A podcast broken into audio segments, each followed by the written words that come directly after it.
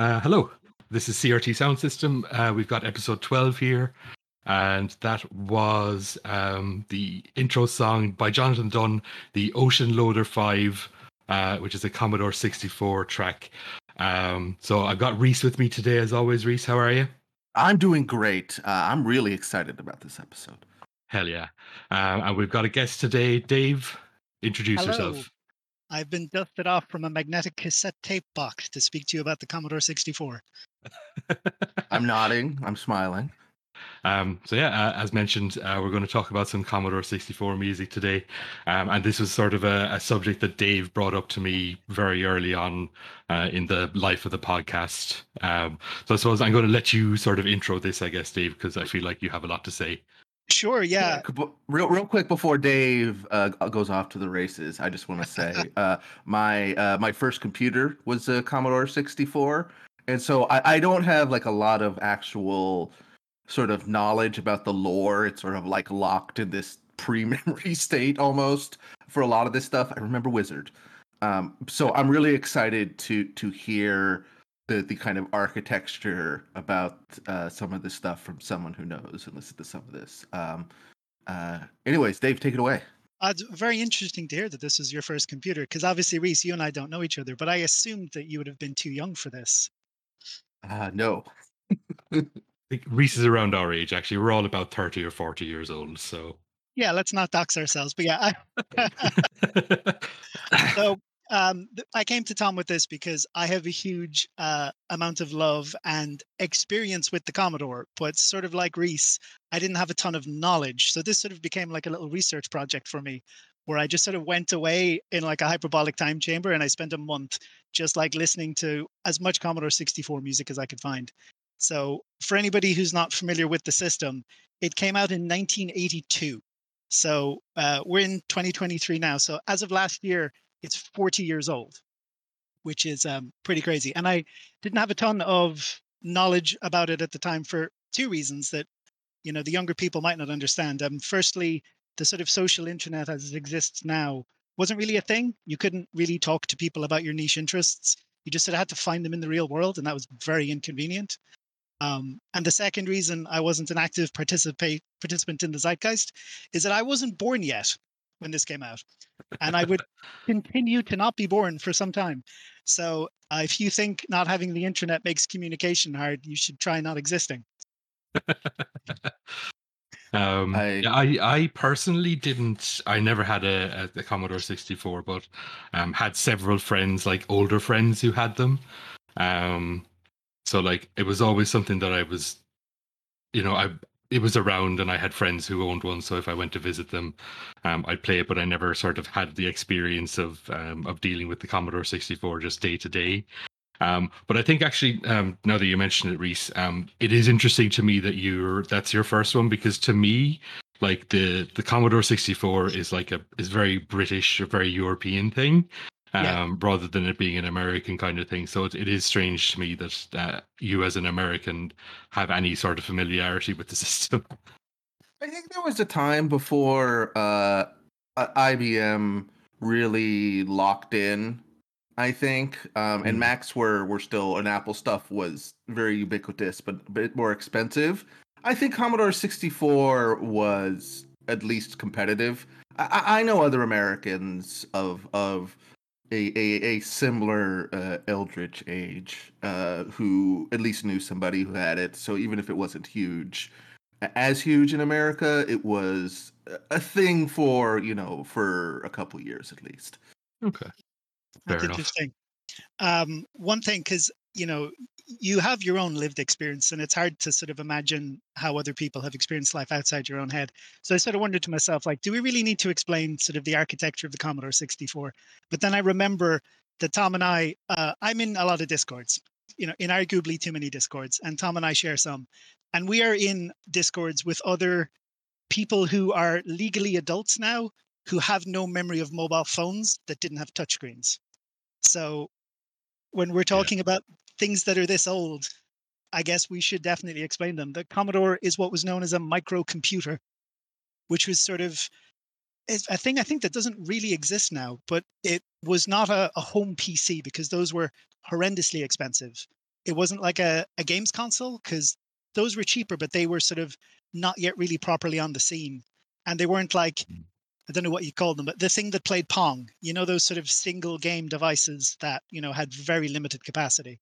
Yeah. Um, but Reese was right there when he mentioned IBM because when the Commodore 64 released, it was the only computer you could buy, including home personal computers, that had 64 kilobytes of RAM that cost less wow. than 600 American dollars. Jesus. Uh, so I, I, ran some uh, uh, inflation calculations on that. 600 American dollars in 1982 today is $1,840. But the, the nearest competitor was an IBM. It was an IBM 1565 uh, uh, which didn't have as much RAM as the Commodore. And in today's money, that would cost $4,830. Uh, and looking up the numbers for 64 kilobytes of RAM, I just took the most recent iPhone Pro, which is uh, uh iPhone 13, and that has currently 16 million kilobytes of RAM. So it is a modern phone is 94,000 times more powerful than the Commodore was. the, the and yet you couldn't get these kind of tunes.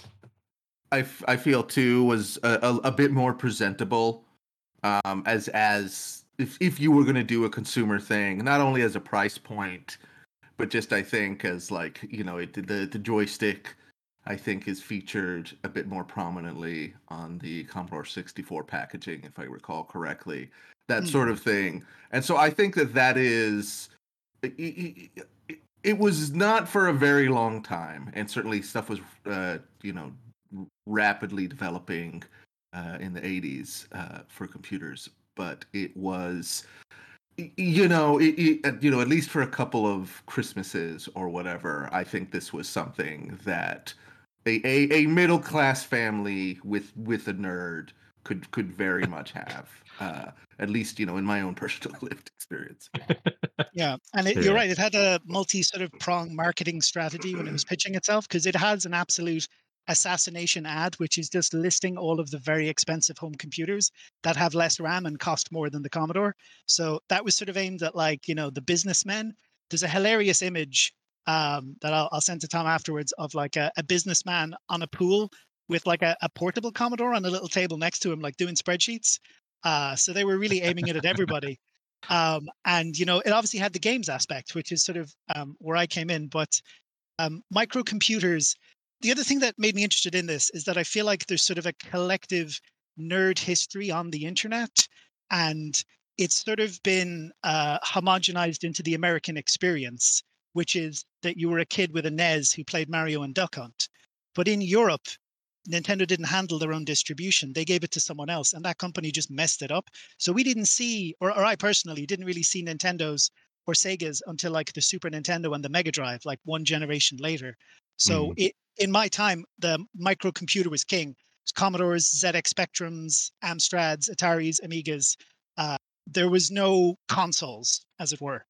Um, and just to sort of tie it all the way back to the first song, the Commodore ran on magnetic cassette tapes, and those took a horrendous amount of time to load. Uh, 15, 20 minutes to play a game. Like I, I would consider myself a reasonably patient adult, but as a child, like I must have been a Buddha. I don't know how I sat through that.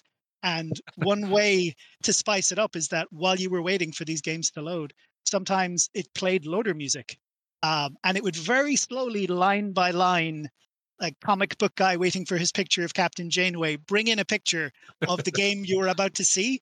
And that graphic was always way more amazing than anything you were going to see in the game. But magnetic cassette tapes were also quite prone to errors. So when the loader music started up, like that Ocean Loader 5, the kind of fake electric guitar, meow, it was a promise that you were actually maybe going to get to play the game and the tape hadn't messed up and you wouldn't have to rewind it and start back from the beginning. So that Ocean Loader music still to this day makes me incredibly hype. It it is it was insane what we put up with with the Commodore 64. Yeah. That is yeah. I I didn't realize I, I don't have a memory of the loading time specifically being that long. But again, you know, child brain. You're when you're a child, you have the patience as of a Buddha. Um, you you can wait forever for anything. So I get that. Yeah, and um, the loader tunes were sort of uh, the reason it's called Ocean Loader is that Ocean was a, a, publisher of games at the time. So mm. uh, different people with different lived experiences could have experienced Ocean Loader 5 in a myriad of titles. I personally uh, heard it always before the uh, computer game tie-in for Tim Burton's Batman film. Okay. Okay. yeah, I suppose uh, Ocean specifically did a lot of um of, of movie tie-ins. Um, I think previous uh, previous episode that we did on um, the the BGM from like uh, licensed games, um, the the Waterworld and the Flintstones game that we we we, we talked about, uh, both of those were published by Ocean. Yeah. And so yeah. I, oh, sorry, go on.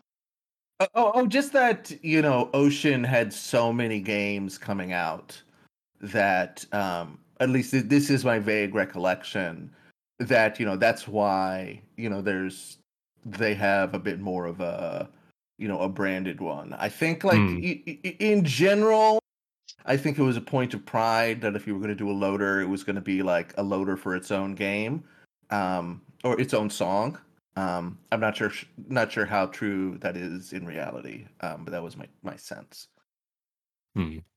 As a child, uh, the expression ocean loader meant nothing to me because I, you know, I was a kid. I didn't care who published the games. I didn't care who made the games. I didn't have that sort of concept of companies.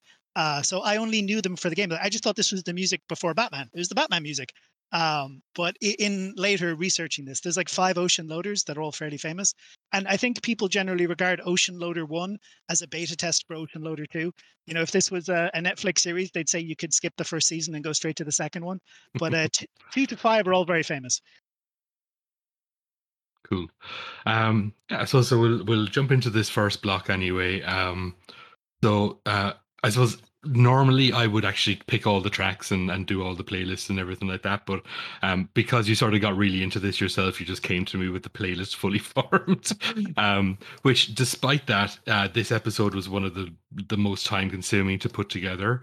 Um, for the simple fact that like Commodore 64 music is is really really difficult to get a hold of high quality versions of. Um, and also um, the like the ones that are that you can find is like game rips. They don't have a defined length. Um, so you have to figure out where the loop is and crop it there, um, and, and, things like that. So um, yeah, it's it, it, was it took me a long while, but I managed to get the whole playlist together. Um, so the first one um, is mostly tracks from a composer called Rob Hubbard. Uh, yes. and, and you've titled this the Rob Hubbard block, um, except for the first track, which uh, you've just included here just for comparison. so we have the first track is the uh, Commando Arcade uh, Level One background music uh, from the the Capcom game, um, composed by uh, Tamayo Kawamoto. Um, and then we've got uh, Rob Hubbard's Commando theme, which is a very different track, uh, and you'll you'll hear those very different. we've got Rob Hubbard's Monty on the Run and One Man and His Droid. Yeah. Um, so we'll just, jump. Oh, yeah. I just uh, intro this just before we start playing them? Is that when I was sort of looking this up because the Commodore was so old, I thought I'd be sort of coming to you guys, wringing my hands, going, "Well, look, it doesn't sound good, but it was good for the time. Like, trust me, you know, back in the day, we thought this was amazing. but when I went looking into the arcade games, generally speaking, the arcade game versions of all these games, because almost every arcade game in the day got a Commodore port. The ar- arcade game looked better and it had more content and more levels.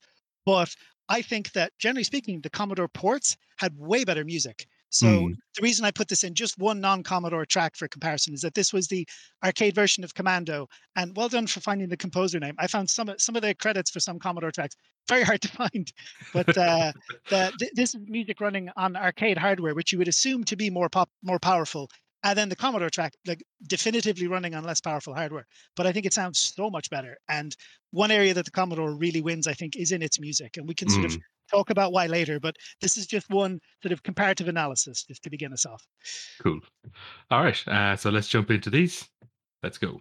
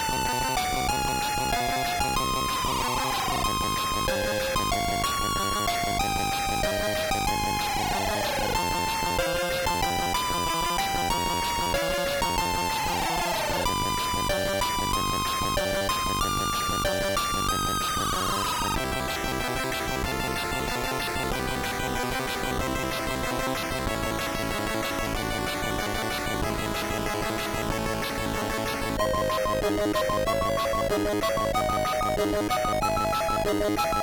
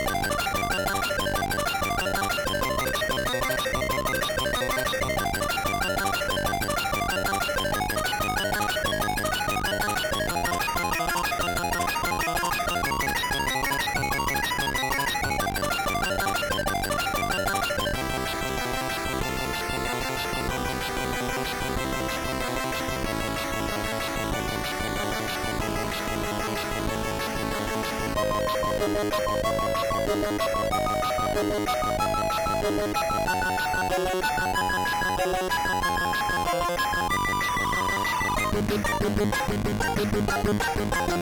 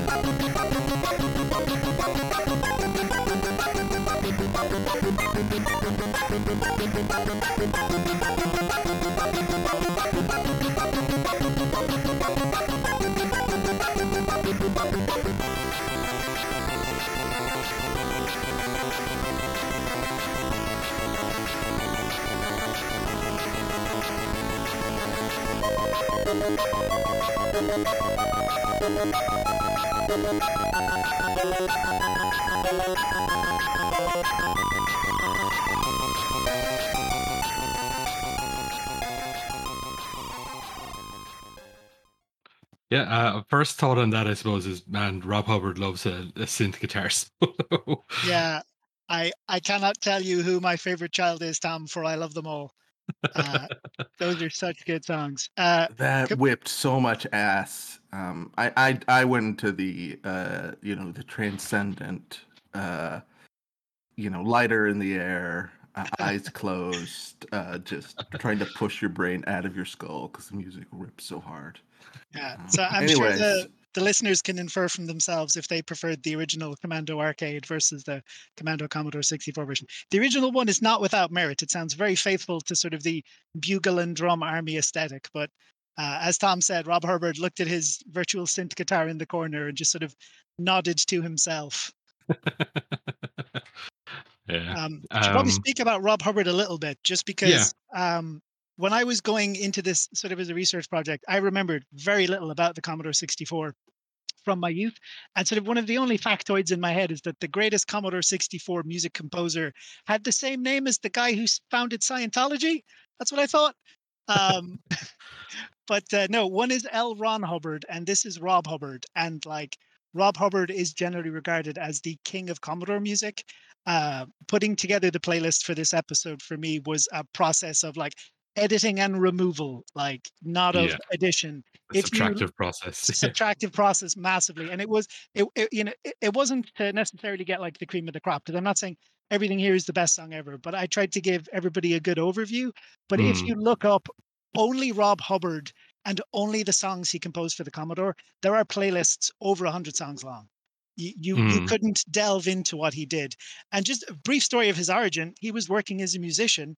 He heard game music and he said, This is crap. I could do this way better. And potentially the first person in history, then he did it. Then he was the best and he just wrecked everyone else. That's um, brilliant. To briefly run through the games, uh, Commodore, uh, sorry, Commando, very famous. One of the most famous Commodore 64 songs that exists. Um, if I was to speak about it in remix terms, remixes of Commando are the DuckTales, The Moon on the NES of the Commodore remix space. Okay. Uh, I'm keeping an eye on all the remixes all of the times now, and that's definitely the one that comes up the most often. It's a fairly basic game. One of the rare games I could beat as a kid. It was only three levels long and it looped infinitely, uh, and it wasn't that hard. But um, uh, looking into this more, I realized the arcade game actually had eight levels. So in the uh, detractive process of porting it to less powerful hardware, five of the eight levels were cut, which is a fair old chunk of the content. But as a compensation prize, we got the song, and I'm okay with that. Um, Monty on the Run, um, not a great game. Uh, the only reason I ever heard about it was because of this music. I never played it. I never saw it. This is something I only encountered relatively recently in the research process. I thought it was just sort of like a one and done game. I was always wondering, like, who is Monty and what is he on the run from? Like, what's the story there? But this is a six game series that was oh, a bit Jesus. of a cult classic in the UK. Um, it begins with and I don't think anybody's going to predict my next sentence. Monty the Mole interfering with the 1984 coal miner strike in UK. okay. So we begin okay. from there. So a, as a strike breaker, I'm not a big fan of Monty. Yeah, so I don't Monty's believe, working I, for the crown. As is, is what's up? I, I, think maybe Monty was potentially a free agent, stealing coal while the chaos of the strike was going on, potentially not choosing a side. The second game, Monty is incarcerated. The third game, this one, Good. Monty is on the run. The fourth game, Wiedersehen Monty, he flees to continental Europe. So to answer my long, long ago question yeah. of what is Monty running from, I think we can empirically say Margaret Thatcher. okay, well, uh, listen to the music of it. Don't play it. And uh, mm. one one man and his droid. Um, if you want a tangent, here is a tangent. The way most people heard this game, I think, is not the way that it was intended. Uh, so, Reese, you may not know this, but I think in like 1976, the BBC began a television show called One Man and His Dog about sheepdog trials. Okay, I'm, I'm not familiar with that at all. It is a deep British cut. I think it ran for yeah. like three decades. It was very popular. But I've, I've point, definitely seen it. Yeah. Yeah, I I saw it referenced in the comics I read, which were all exports from England. So that was sort of like I think the first time I heard of Terry Wogan too was him being referenced by comic characters. Mm. Um, but they made a game not based on it because I think they didn't have a license. But they made a game about a space shepherd using his robot dog to herd robot sheep. Uh, you know, very um, infringing on IPs. And Okay. Rob Rob Hubbard did a, a song for this, and it was called One Man and His Droid. But that was published by Mastertronic. And at a point, Mastertronic pioneered this software known as loader games, where, you know, I was saying as a kid, I was waiting 15, 20 minutes for a game to load. They pioneered technology whereby when the game was loading, you could play a second smaller game to sort of tide you over. Oh. And uh, Mastertronic needed music to put in these games. And they were like, Rob Hubbard made music for us. That's ours now. Didn't ask him, didn't pay him, did credit him. So that At was least did the, that. that was the first time I think I saw um, Rob Hubbard's name in a game was credited under one of those loader games. That loader game was called Invader Load with the most British subtitle of all time, just when you thought it was safe to go make a cup of tea. Um, and this was just 100% a rip-off of Space Invaders. And it speaks highly to the transformative power of music because I never liked Space Invaders. Invader Load is 100% a Space Invaders port, except it has the one man and his droid music. Um, and as soon as that electric guitar kicks in, I'm like, oh, Space Invaders is the most exciting game of all time. Um, and the game that I had that had the one man and his droid loader was actually Rogue of Rogue Light fame. Rogue Okay. Lights. The original Rogue. I, I was too small to play it. It was way too complicated. That's mad. Jesus. Yeah, there's, Yeah. there's a, the whole the whole thing with C64 loader stuff is is wild. Actually, just It was. ve- Um, I I didn't like Lo- I didn't like Rogue. I loved Invader Load. I loved Rob Hubbard's Mm. music. I would press play on the tape, and once Invader Load started, I would hit stop. And when you hit stop, you just kept the kept the game in RAM. It didn't try and load Rogue anymore, and I just played away.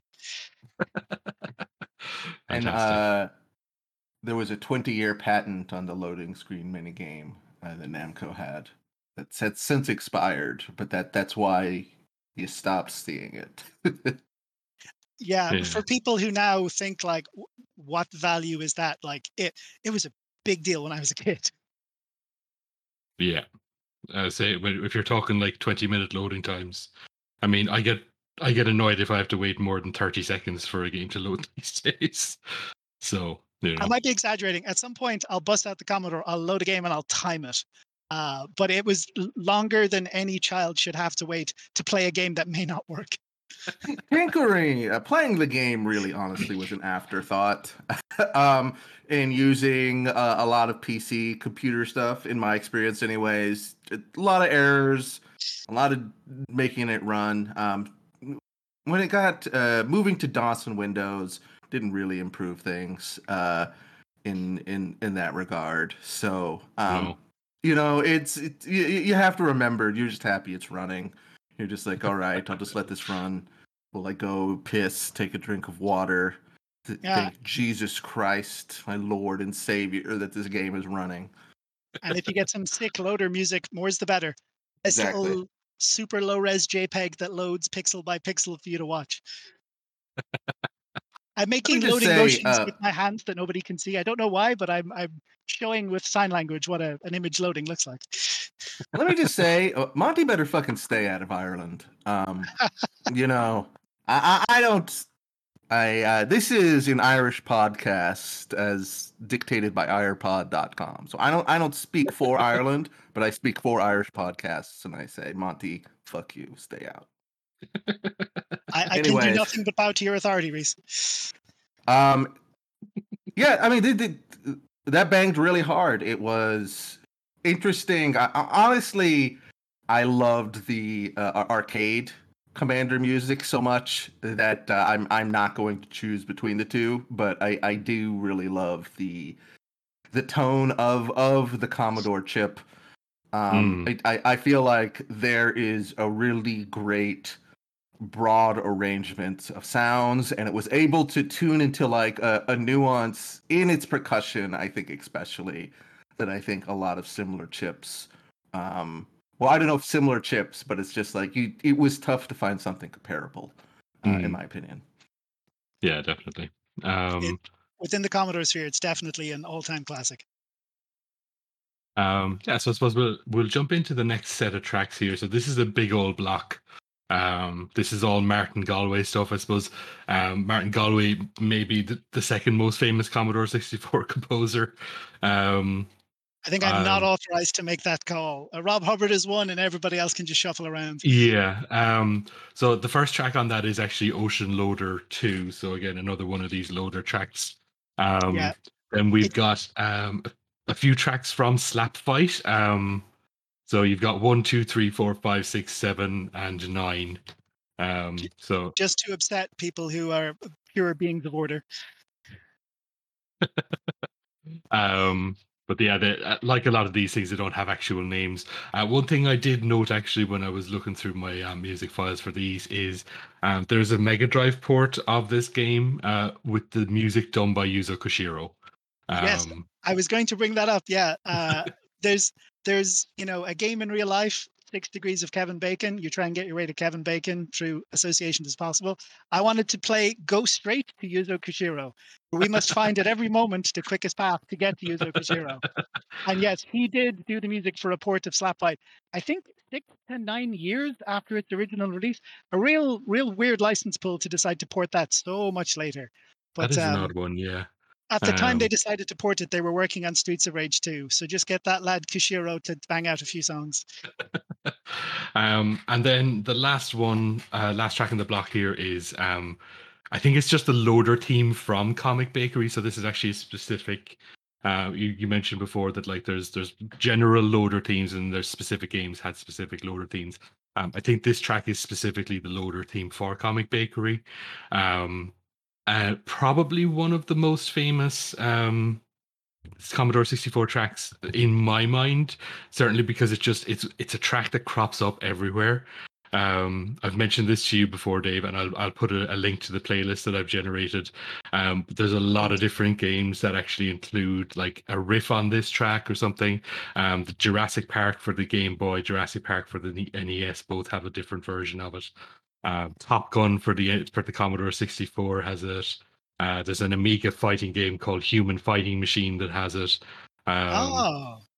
There's just a bunch, a bunch of different games. Um, I say, um, I, I'm sure there's more that I haven't found. Um, so if you knew, if you're listening and you know more of these different versions of the Comic Bakery team, um, let me know because I'm always looking to hunt those down because it's a really yeah. interesting subject to Tom's me. got a comic bakery corkboard connected by red string, and he is definitely the world's leading comic bakery expert. Like Commando, who cares if you're one of the world's most highly regarded songs? Comic Bakery is one of the world's most stolen songs.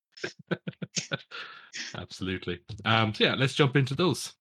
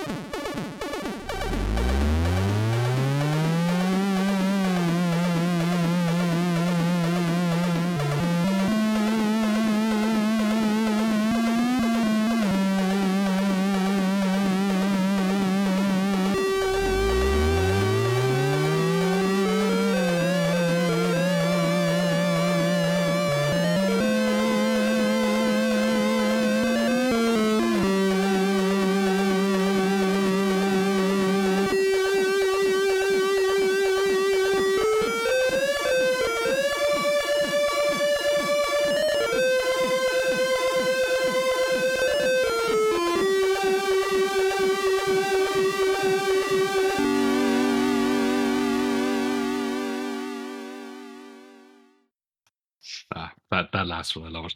Um, I suppose before I jump into before we talk about anything else, I suppose I do want to mention it because you did bring it up. Um, uh, as as I mentioned, this track is something that sort of crops up a lot. It's the Wilhelm scream of uh, Commodore 64 music. Um, so there's a, a, a sort of a, a, a, band called Press Play on Tape um, who do like Commodore 64 covers. Um, and one of the covers they did is a parody of that song, um, sort of mixed with like a bit of a, a Backstreet Boys song. Um, I will include a little bit of it in the edit at this point, just so that people can hear it. But I do. I'll also include a link to the video. Um, it's really, really funny. Um, I would genuinely uh, recommend watching, uh, going and watching it. Uh, but I just wanted to bring that up, just because you did mention it, um, uh, and I don't want anybody to feel like they've missed out on something amazing. Because yeah, your ears cannot get the full experience from that music video. You must include your eyes. Give yeah. your undivided attention.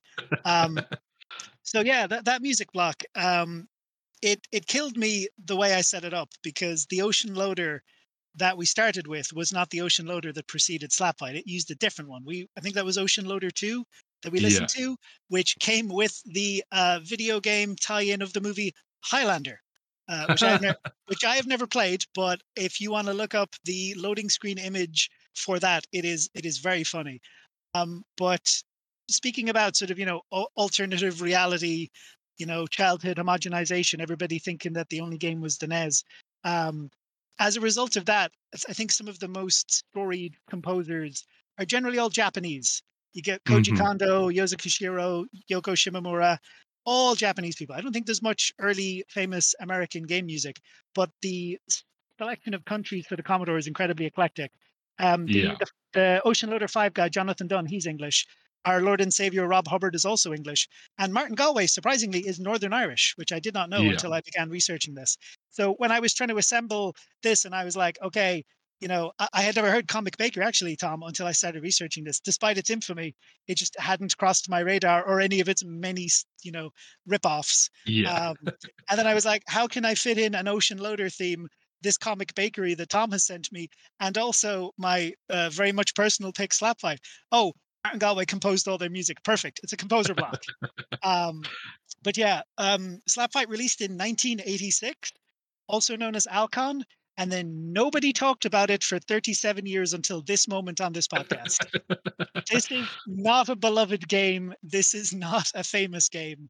Uh, yeah. This is just a pick for me. I don't know any. This was a um, a Toaplan published game. Yeah, they, originally they did the yeah. arcade game, and it's also called Alcon, which is just a terrible acronym that is just nonsense.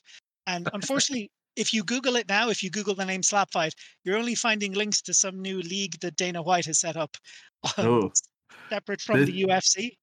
This is the perfect home for Slapfight. I feel um, we will uh, clean out uh, a little sleeping pod for it. Uh, we'll give it some laundry tokens.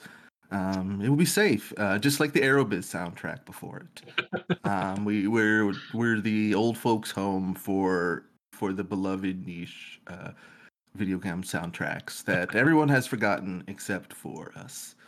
Yeah, um, if, if I could have a, a running gimmick on your podcast, one is obviously I will attempt to mention Yuzo Koshiro at every available moment. But the other is I will bring games that are generally regarded as five or six out of tens that nobody cares about and nobody remembers. a five out of six out of ten on a Commodore 64 is a game that runs. yeah. I will mention as well that was before marks out of 10 inflation, where we just start the scale at seven now. We used to actually start the scale at one. So five out of tens were relatively common. But um, if you look up slap fight now, it's generally just regarded as like a cheap clone of Gradius. But um, mm. I had never played Gradius, so I thought it was pretty cool. And uh, one point of interest uh, with regard to the hardware is that you would collect power ups and it would make a little gauge fill up across the screen. And it took me the longest time to figure out what that gauge did. And what that gauge did is that eventually you had to uh, press the button to cash it in to get power ups. But I didn't know that because the Commodore only had one button. I had to, as a child, leave the joystick and press a button on the keyboard to activate those powers. So I was basically like the equivalent of playing Mega Man and never using the boss powers. Uh, I was just trying to blitz through that thing with no power ups. you were a gamer's gamer from the start. You were doing the No Souls, Dark Souls, Soul, Soul level one runs. Yeah. yeah. By all accounts, my birth was like a one frame skip moment. Uh, one other thing as well I like to say is that one thing that I have been very hard on throughout my entire life, and I think other people have, but I wanted to give a shout out to it right now, is YouTube comment. Uh, they have been a superb resource for my research for this project. Because, like, as I said, I had a pretty small knowledge base starting off, and I just listened to the songs on YouTube, but I noticed to be a lot of comments underneath. So I'd listen to what I thought would be the most famous track of all time, but there'd always be a guy in the comments going, "Oh, this is top five of all time, including these four. And I was like, oh, I'll click on all these links in other tabs. And then there's people going, oh, this guy is top three composers of all time, along with these two guys. And just my research pool expanded out massively. But mm. um, one little piece of trivia that I cannot explain, I attempted to and I failed, is that under music for slap fight, there is primarily favorable comments from Mexico. Interesting. I can't like I can Google translate them, I don't have the cultural insight, and I don't know any Mexicans, unfortunately.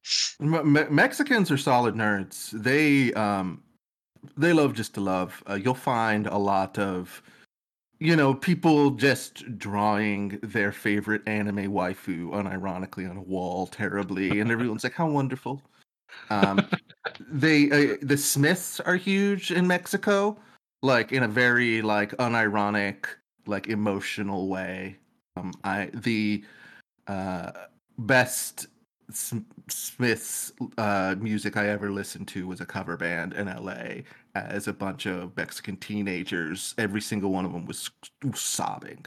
Um, so that I don't know if that gives you context, um, but that's the best I can offer as as, as a half Mexican. I, I love region specific like cultural history. Mm-hmm. That's kind of what this episode is. But there's other examples like how King of Fighters is really big in Mexico because uh, you get more characters per credit than you did in Street Fighter. So yeah. you know that's how that took off there. And then you know there wasn't Incredible. cultural there wasn't cultural contact with Mexico for like 20 years until King of Fighters 13 came out, and then they just descended upon all the tournaments and murdered everybody. And killed, yeah. They've been playing um, it. There's like a, a meme in Mexico that you're not allowed to pick Rugal, and some Mexican politician recently used that as his campaign slogan that you can't pick Rugal. So if if any Mexican listeners find this podcast because they've been searching for slap fight on Google every day for 37 years with no results, and this is the first hit, Tom a comment and tell him what the Come deal was with slap fight in Mexico. Yeah, come on the podcast. Tell us all about it. we'll record a supplemental. Yeah, please do. um, one thing actually I thought was interesting with the slap fight tracks, and I, I wonder if it is because it is um it did support of an arcade game, is like it doesn't sound very Commodore 64y. Um like the the synth sounds are, are very similar to like a standard sort of um chip tuney kind of sound. You don't get that like there's that very specific SID sound that you get like that trilling kind of sound to it um, yeah. like it's sort of a modulation or something. I'm not quite sure what it is. That is very specific to the to the SID chip, um, and it doesn't really appear very much on the slap fight music. Um, so again, it's it's not nothing major, but I did sort of notice that as I was listening to them. No, you're right. It is a lot more blippy bloop than it is like meow meow meow. Yeah. I wish I had better musical uh, terminology. Yeah. no, I, again, yeah, we're we're we're not experts here in this. That, that's the terminology. the blibbity blues. um, yeah, so I suppose we'll we'll go into the next break. Um, these are this is the the Johan Bjerregaard um uh, block. So you've got quite a few here. Um, I suppose, as you mentioned, um, you know, there's there's sort of a, an international, or at least a very European, pan-European sound across these.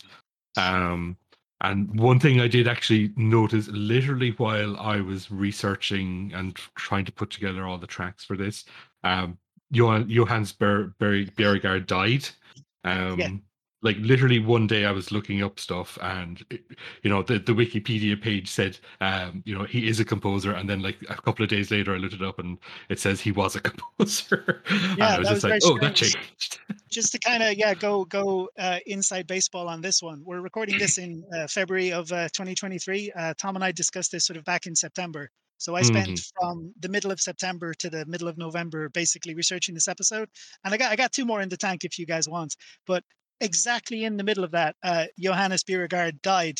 Um, and as you said, you know, it's quite common in our modern sort of culture to have not thought about Betty White for a long time, and then you hear Betty White has died, but you're not usually on that person's Wikipedia page hitting refresh, and then their their alive status changes to dead. Uh, it's it was I I felt like I accidentally killed him through the process of research, but um, yeah, it's very tragic. Um, I, I went looking him up more, and he did have kind of a band. Um, we're going to go into the Flimbo's Quest soundtrack, and as mm. with all soundtracks, he did the soundtrack in air quotes, and there was a loader that I quite like, but the loader's done by somebody else, so I, I moved that off to another episode to try and keep a, a focused uh, Johan uh, yeah. block. Um, and yeah. yeah, he he had a band he has a YouTube channel. I went to look at it. There is almost less views than on my own YouTube channel, and there's nothing on that. He has a tutorial for how to make good homemade bread in less than five minutes, and that's his most viewed video. He is an exceptional oh, yeah. museum uh, musician, and his most famous video is about making bread. Jesus. An artisan of really a, a Renaissance Craftsman. person. Yeah. um, yeah. So the this is mostly tracks from Flimbo's Quest. Um, I think I was familiar with a couple of these already. I think just because again they're sort of famous tracks in their own right. Um, so the first one I have here, um, you've titled it High Score, but the version I have says it's called Title Screen. Um, it is a little we... confusing, yeah, because uh, Flimbo's Quest released on a cassette tape as a standalone game. So yeah. at that point, it had a loader, but it definitely uh, ascended to much greater heights of fame because yeah. Uh, there was a another model of the Commodore, and it released with a pack-in cartridge that had four games on it, and Flimbo was one of those games. But okay. cartridges don't need to load, so, so they yeah. either moved the loader, like either they dropped the loader or they made the loader the title else. screen and dropped the title screen. Uh, but it was very confusing to try and figure out. But if you've played Flimbo's Quest, you probably played it on that cartridge. Okay, interesting. Uh, so it's a title screen, then uh, get ready, um, no, actually, it's not that that track. So sorry, it's title screen. It's odd levels, so the odd numbered levels, the shops, um, shop music, the even numbered levels, and then um, the ending theme. Uh, and then the last track is from a game called Stormlord, uh, yeah. which is uh, J- Johan uh, Bjerregaard and another composer called Jeroen Tel. Yes, um, Jeroen Tel also did the loader for Flimbo's Quest, but uh, Jeroen Tel okay. has pretty good discography himself, but I yeah. bumped him to a future episode because we only have so much time. Yeah. so yeah, uh, let's go into those.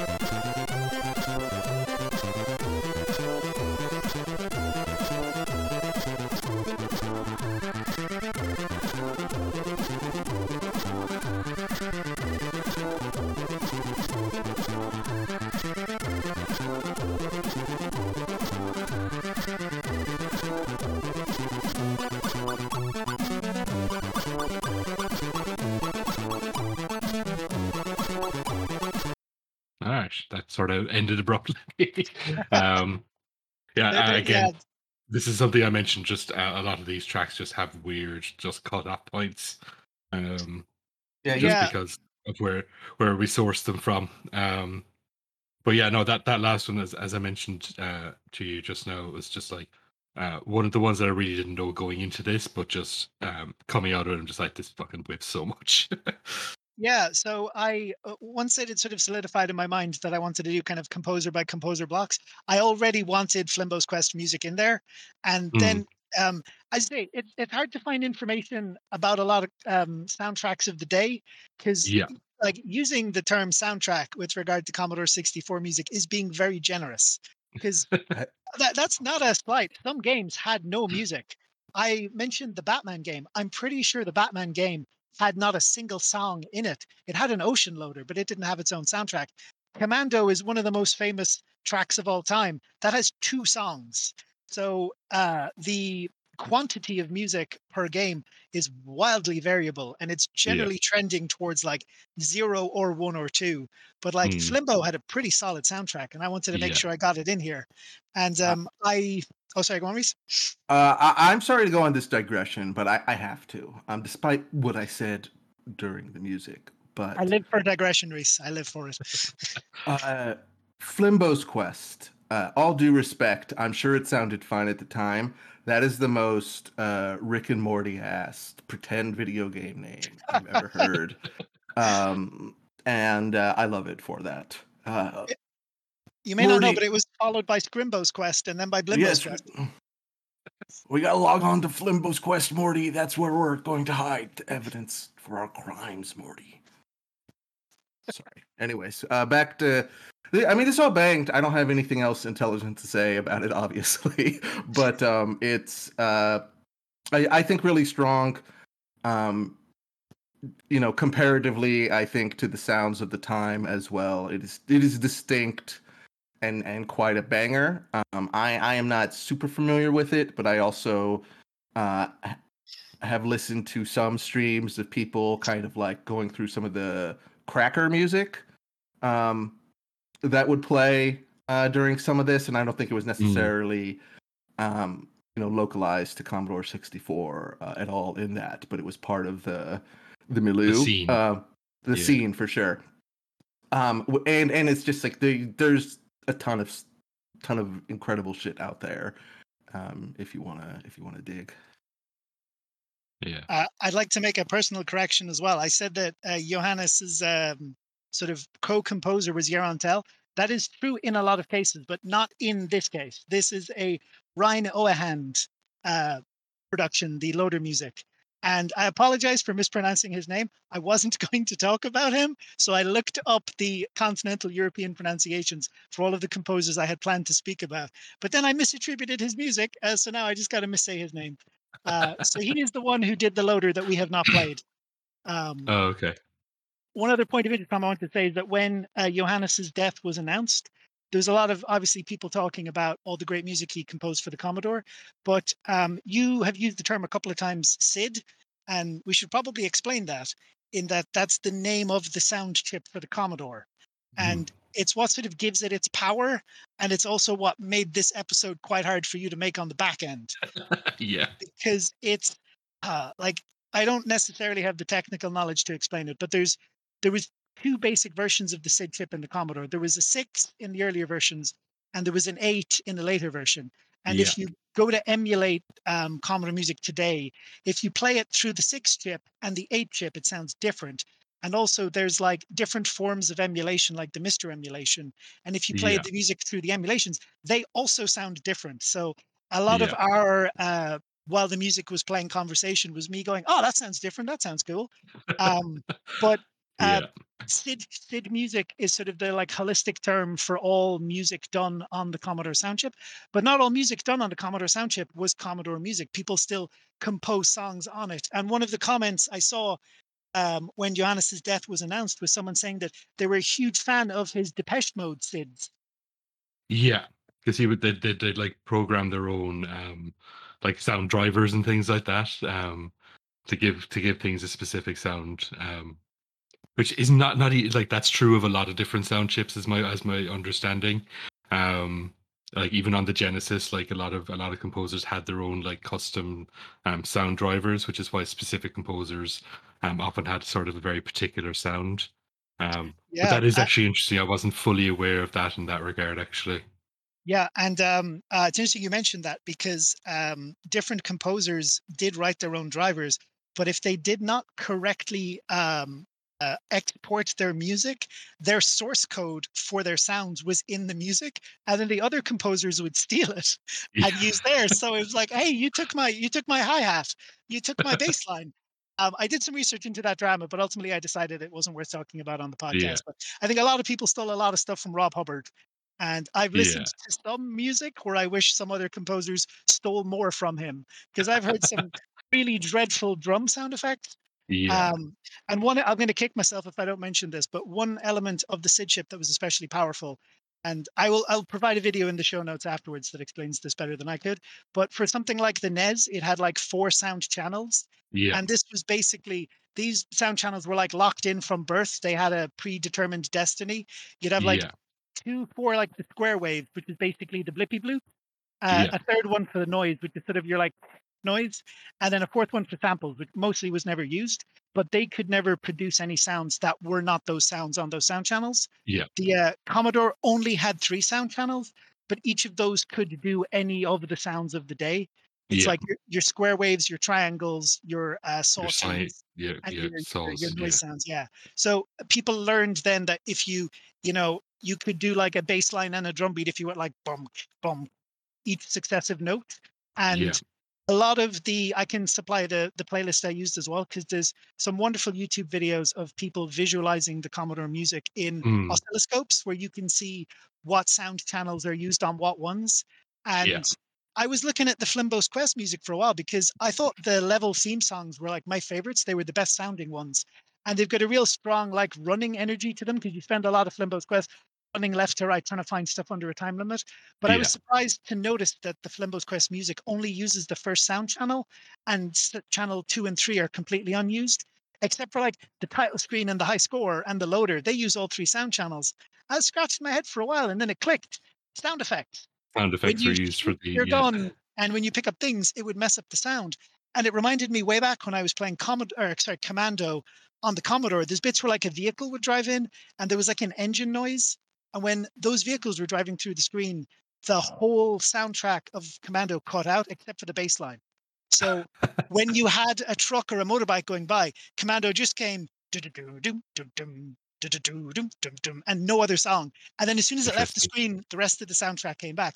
So not only was Johannes talented, he was also intelligent. He managed to make my favorite songs using only one sound channel, leaving the other two free for the sound effects. So the gameplay never messed up the music. That's that is fucking baller. That's wild. Um, I suppose one other thing to mention in terms of the differences between different versions of um, of like tracks on Commodore 64 games, and it's something we've discussed before. And I think um, in a future episode, we're maybe going to it in a little bit more in depth. Is the the sort of the PAL NTSC split, um, and like finding out even whether a game was intended to be played back on PAL or played back in NTSC is often in and of itself an impossible task. Um, so you're just sort of listening to both versions and trying to guess which one sounds better or which might have been intended. Um, which uh, is is a really sort of interesting aspect of going back to these kind of sounds. My yeah. my favorite Nintendo track um, has a spirited debate in the YouTube comments about whether it sounds better, whether Swamp in the Smurfs for Nintendo uh, is is better on PAL or NTSC. Um, and I think I like it better on PAL. I think in general, if you look at somebody's name and they sound European, um, the game was probably intended to be played PAL. Um, but that's not always the case. Some people did sort of, um, uh, in you know, they they, they sort of uh, code for one or the other. Um, but yeah. again, like it can be quite difficult to tell which was the uh, yeah, which is the intended one see if that composer has worked on an Asterix game, um, and you'll know pretty quick whether it's PAL or NTSC. Yeah. good, uh, good cultural research. Actually, one of my favorite moments of researching this was finding a Flimbo's Quest song. I think the Loader, I think by Rein Ouwehand, um, and someone played it sequentially on the six chip, on the eight chip, and on the emulation by the MiSTer. And the question was, which sounds better? What's the best thing? And the top pinned comment is the composer saying, "Well, I composed it on the six, so it's the six. Yeah. it's such a small community that anyone doing any sort of deep Commodore dives generally has the composer showing up in the comments. And like, yeah, Rob Hubbard seems like a guy who's very willing to be interviewed. You guys could have ditched me. You could have gotten him on there here instead. Like, had a, had a party. Well, um, I find that a lot of these people you can track down. Like one of my favorite games, the developer is on Twitter, and I follow him, and he's just still like the most dreadful, boring old man who said like mad about like um, World War One, like TTRPG shit. Um, and it's just like there's I, am sure all the composers are wonderful, um, but we have to get our uh, the gay friends uh, and the uh, the Daves that we know IRL on first um, before we, we reach out. Yeah. I, I, um, I, know uh, up to 700 Daves IRL that will be on all at once uh, for, the, for the Donkey Kong episode. For my um, the future episode where I'm going to do nothing but play the DK rap. um, yeah, I, mean, I I, I, like the idea of having a composer on, but um, also I think I just I, I, like this just being a bit of a goof off with friends as well. mm, mm. Um, Stormlord as well. Actually, before I forget, um, it was mm. a game, uh, a bit of a weird platformy game, slightly puzzle elements. Like you're a dwarf going around like shooting at fireballs, and uh, you might have i think you can pick up different items. There's like a vague puzzle element. So you know there's bees around a particular point and you can't get past them they'll kill you. It's the commodore you only have one life you immediately get a game over. Continues yeah. weren't invented yet that's not a joke. Continues wouldn't come about for many years. Um, but if you get like a, a beehive somewhere and you drop it down the bees would move and those vague puzzle elements um, but one thing that stormlord is notable for and its sequel deliverance was full frontal female nudity on the 8-bit level Oh. Bazinga, no, let's go. For no reason at all. There's just naked fairies, sort of as like background tiles, just like breasts exposed okay. to the world. And it was the uh, the Wild West of the Commodore. I was very surprised as a child to find that in there. Um, that's uh, I, mean that's the fairies culture actually. Um, uh, I, it's, it's, quite problematic. It's very, it's very rude that, that the fairies should uh, should be dressed. it's very that, colonialist of you to to, to be dressed yeah, shouldn't be uh, imposing our clothes on them. And I believe as well, I got uh, Stormlord free sellotaped on magnetic cassette tape to the front of a Commodore magazine I used to buy monthly. So um, I think yeah. I got Deliverance first, and it was like the the long-awaited sequel to Stormlord, and I was like, uh, I don't know this, and I don't know what that is. So a lot of it was sort of backwards research as a child, like how generally you saw Terminator 2 first, and you saw Aliens first, and then you heard on the playground that, that they were a sequel and you had to go and track down the original. But yes, Stormlord is not as good as Alien or Terminator. That that is but fair. music is banging. It, oh yeah, that, that that one is just great. Um, I suppose yeah, we'll jump into the next um, block here, which you've titled the copyright infringement block. So I'm curious to to hear what uh, the the thought behind this is. Um, so the first two tracks are um, track three and track track five um, the menu team and the main in-game theme from uh, Great Giana Sisters or just Giana Sisters uh, by Chris Hülsbeck, um, who is uh, a pretty famous composer. I think I know him mostly from the Turrican soundtrack. Yes, um, which is another thing I, I incredibly regretfully cut from this episode because there's a lot of good Turrican stuff and we only have so much time. Yeah. Uh, Chris um, Hülsbeck, as well, speaking to our um, international base, is a German. It's German, yeah. Uh, also, uh, if you look it up on YouTube, or YouTube and it's on uh, Spotify, uh, to to talk about Yuzo Koshiro again, uh, there's an amazing Yuzo Koshiro remix of the final battle theme from Turrican Two, I believe. Um, yes. And it's well worth checking out. Really, really good. Um, so then the other two tracks then are the title theme and main theme uh, from a game called Arcturus that I've never heard of before in my life. Um, and that is by a composer called Paweł Kulikowski. Oh, very good. Um, good pronunciation there. He's Polish. Yeah, going by that I name, think. I'm assuming he's Polish. this this was another one that was pretty hard to research. I don't know. Do you want me to go into why it's the copyright infringement block now, or after the music? Uh, we'll play the music, and then you can sort of uh, we can go into that. Yeah, sure. So uh, let's go in.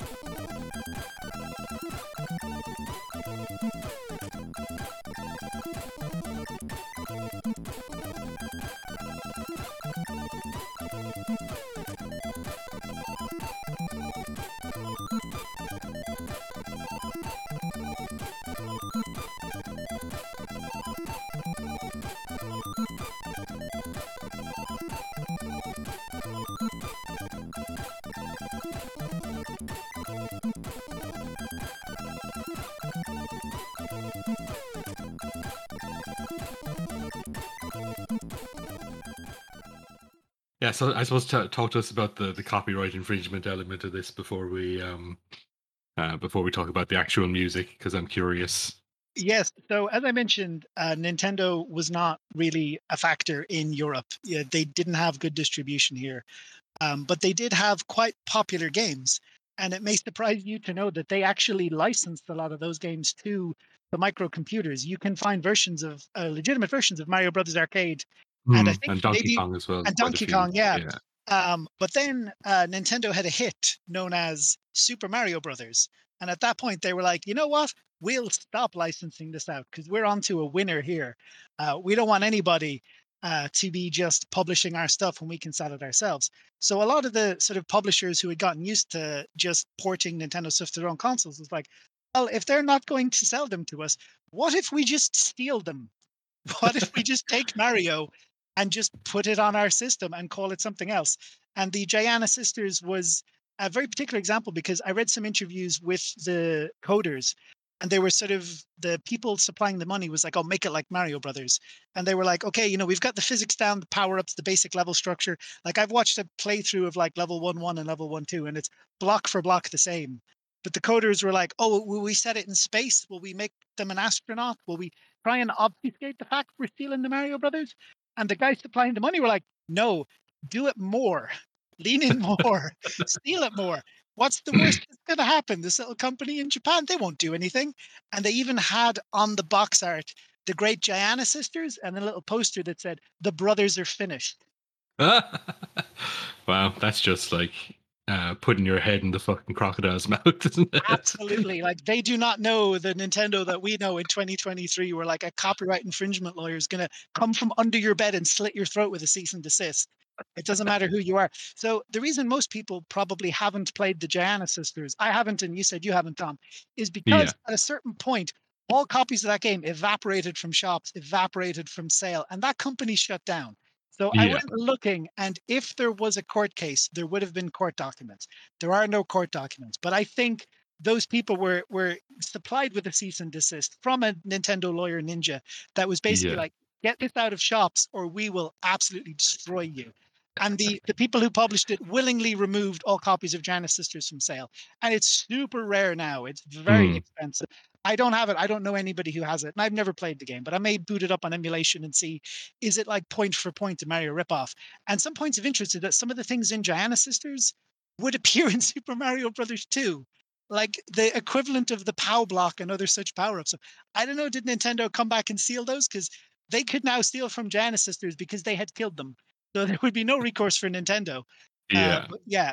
And then the other one uh, that we played the music from is called Artris and it's just it's just stolen Tetris.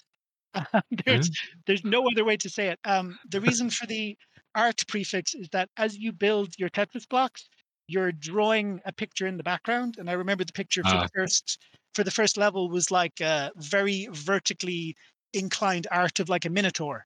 Um, but I loved the music and like much like mm, how I was saying, was really Space Invaders with one man and his droid was better than base Space Invaders. I thought Artris with that song was better than Tetris, even hmm. though, mm. you know, empirically, mechanically, it was a worse game because as the artwork filled in, it would obscure which parts of which the board were empty were... and which ones had blocks because the artwork would cover it up. But the music was enough to push me through. Um, and I said the two composers are Chris Hülsbeck, who's very prolific. And if we do another Commodore 64 episode, mm. like, believe I, am ready. Uh, he has a lot of great stuff. But uh, yeah. Paweł Kulikowski, very hard to Google because I think the show was Poland Has Talent. There is a different Paweł Kulikowski who went viral with his very amusing form of face dancing, which is yeah. like miming to a song, but like turn it up to 15.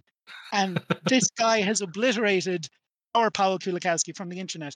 I have Paweł Kulikowski's other works in a playlist to listen to, but I really just wanted to play the Artris stuff because there's like yeah. record scratch noises in there. There's cool dramatic pauses. Like I, I, this is a game that I got again stuck to the front of a Commodore 64 magazine, and I, mm. I think like Slap Fight, no human has spoken of it for 37 years, but I'm bringing it back, baby. Bringing it back. yeah, I, I, think that's actually such a, an interesting element of like um, I think gaming in the 90s for me, um, and even in the 80s is like the magazine stuff, and like I think more so than other um, systems, the like one thing I remember about the Commodore was like you could just type in code for a game uh, and I'm sure it was the, the case for a lot of um, a lot of sort of microcomputers and stuff like that.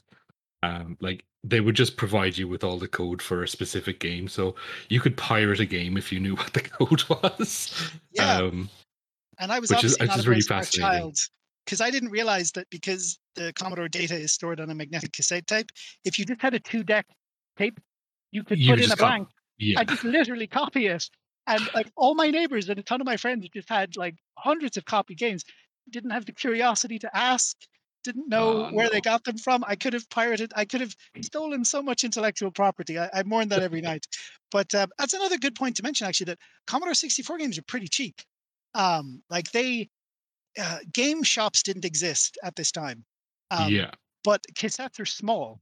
So you would have just, um, I don't know what you call them, like those standees that you buy sunglasses off of just one of them. Yeah, or just like an end cap or something. With, yeah. yeah, packed to the gills with cassette tapes, and like they were like four or five pounds. Uh, back when we used pounds, like ten for like a really high shelf Commodore game.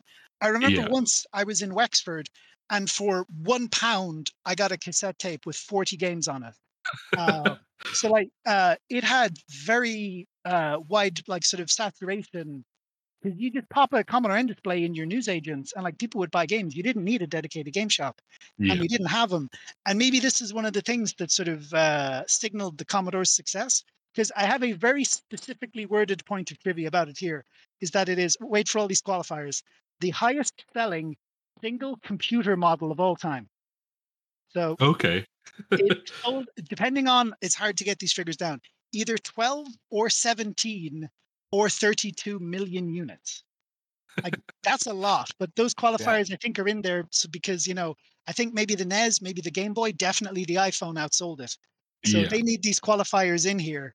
So like yeah. if if someone's listening thinking that the Commodore is just some like little niche thing. Like it, it wasn't. At a point, it ruled the world. Like it is a, a fallen king asking us to like gaze upon its works in despair.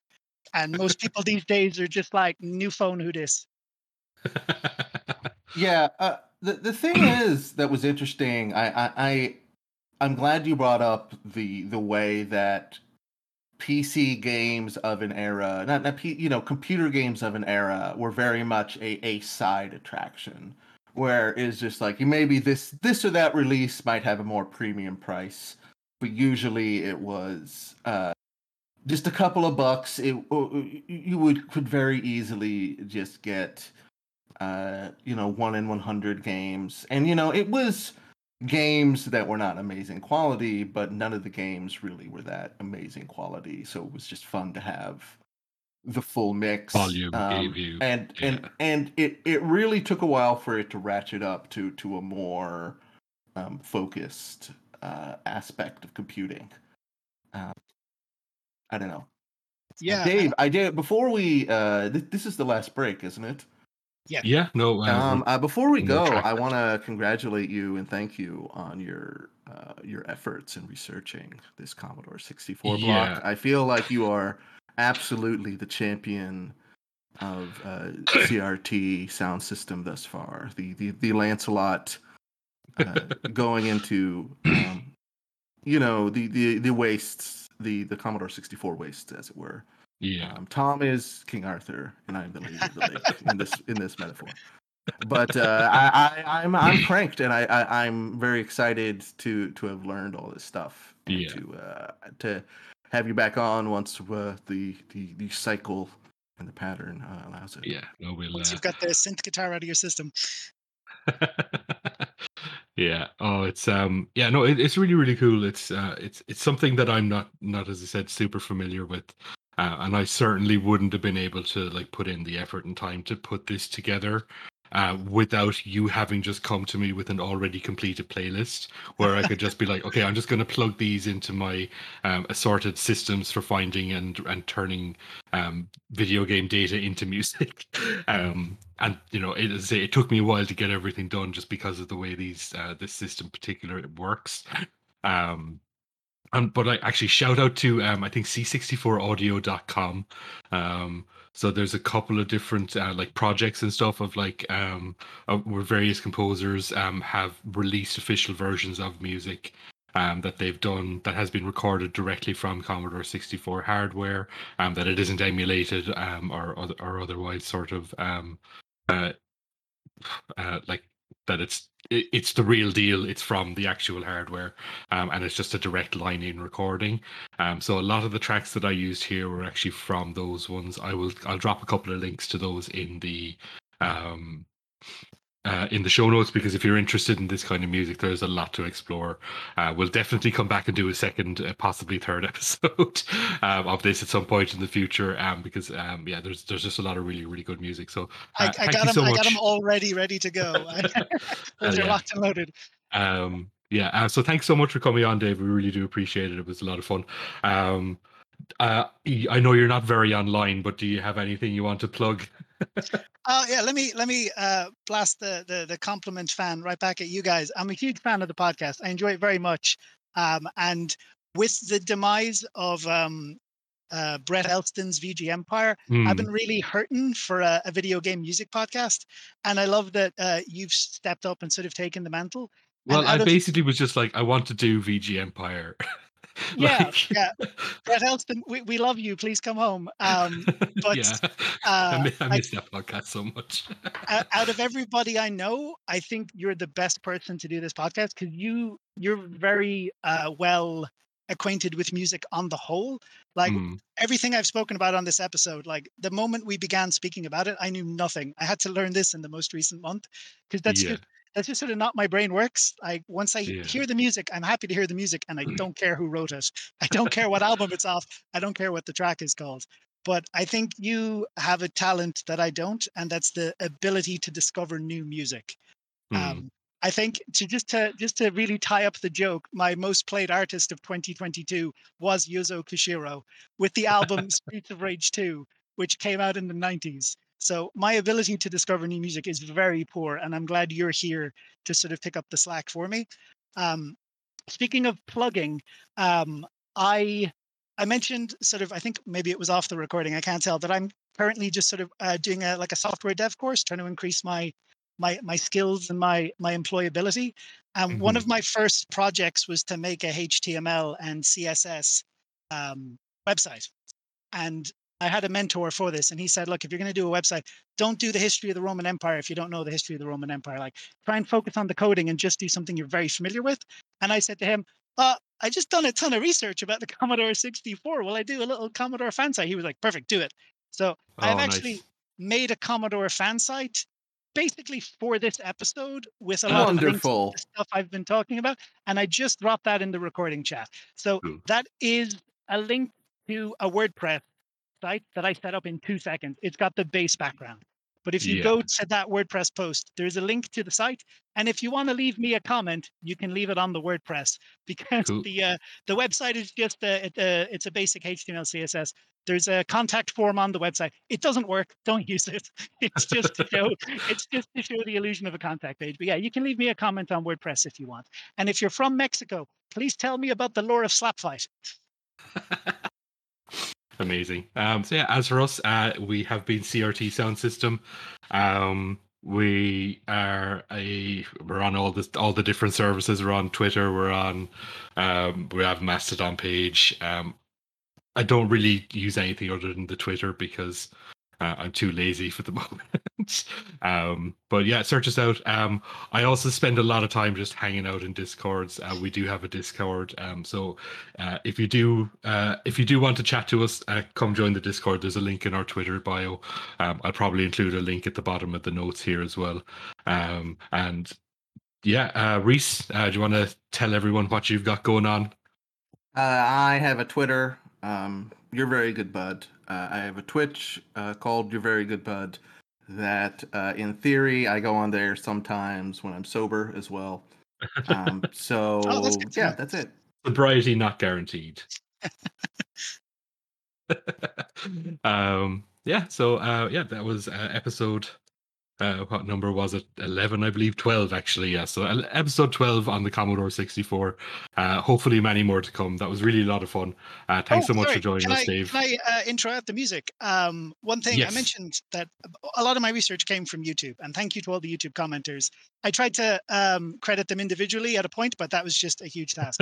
but overwhelmingly, modern music discourse, people of a certain age, you hear them say, you know that slaps that bangs that was fire this goes so hard. But on specifically the Commando high score music if you look it up you will find people saying i was so stressed playing commando but when i died and i went to the high score screen i found peace because this music is so nice and relaxing.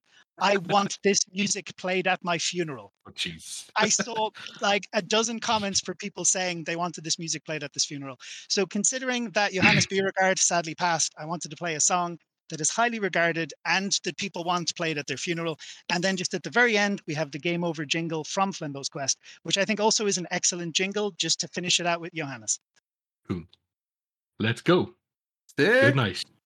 Bye. Thanks, guys.